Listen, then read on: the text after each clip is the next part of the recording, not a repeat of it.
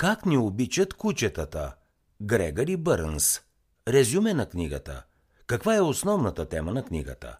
В тази творба авторът отразява началото на своите усилия да използва за първи път мозъчно сканиране, чрез което да проучи по какъв начин кучетата мислят и изпитват емоции, включително и любов. Според Бърнс, много собственици на кучета и обучители ограничават своето разбиране за психологията на кучетата до тяхното поведение. Но този подход има склонността да игнорира мислите и чувствата на кучето. За да бъдат домашните любимци наистина разбрани, е важно да се знае какво мислят и какво изпитват те. Бърнс нарича това кучешкия проект – Грегори Бърнс и екип от изследователи от университета Емори в Атланта обучават две кучета, за да участват в изследването. Използвайки сканиране с функционално магнитно резонансно изображение, изследователите картографират цифрово мозъка на кучетата. Те им показват познати жестове с ръце и миризми, за да предизвикат определени емоционални реакции.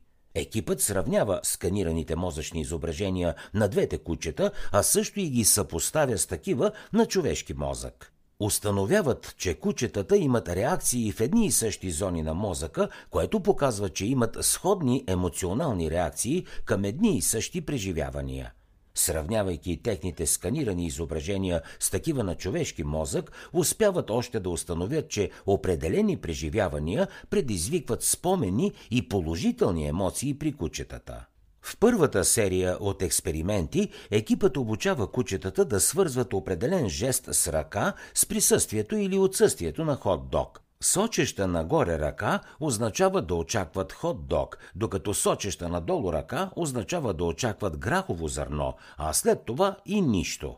Мозъчните изображения разкриват, че кучетата се вълнуват от самото очакване на хот-дога, даже когато него го няма. За втората серия от експерименти екипът събира потни проби от членове на семействата на кучетата и от други хора, които кучетата никога не са срещали – докато им дават да подушат пробите, се следи мозъчната активност с помощта на функционално магнитно резонансно изображение. При подушване на пробите от непознати, мозъкът на кучетата не реагира. При помирисването на пробите от хората, с които живеят, се отчита реакция в част от мозъка, наречена долен лоб, която е свързана с паметта и в друга наречена каудатно ядро, свързана с положителните емоции. Какво още ще научите от книгата Как ни обичат кучетата? Кучетата имат своя теория на ума за хората, което означава, че могат да разчитат човешки емоции. Хората зависят от способността си да разбират емоциите си, без да посочват излично как се чувстват. Тази способност се нарича теория на ума и тя позволява на хората да се ориентират в социални ситуации, като променят поведението си при взаимодействие с други хора. Тъй като кучетата също зависят от отношенията си с хората, за да оцелеят, е логично те също да имат способността да разчитат човешките емоции. Теорията на ума при кучетата обаче е съвсем рудиментарна в сравнение с тази на възрастен човек и по-скоро прилича на тази на дете. Изследователите са открили доказателства, че кучетата могат да разпознават човешките емоции.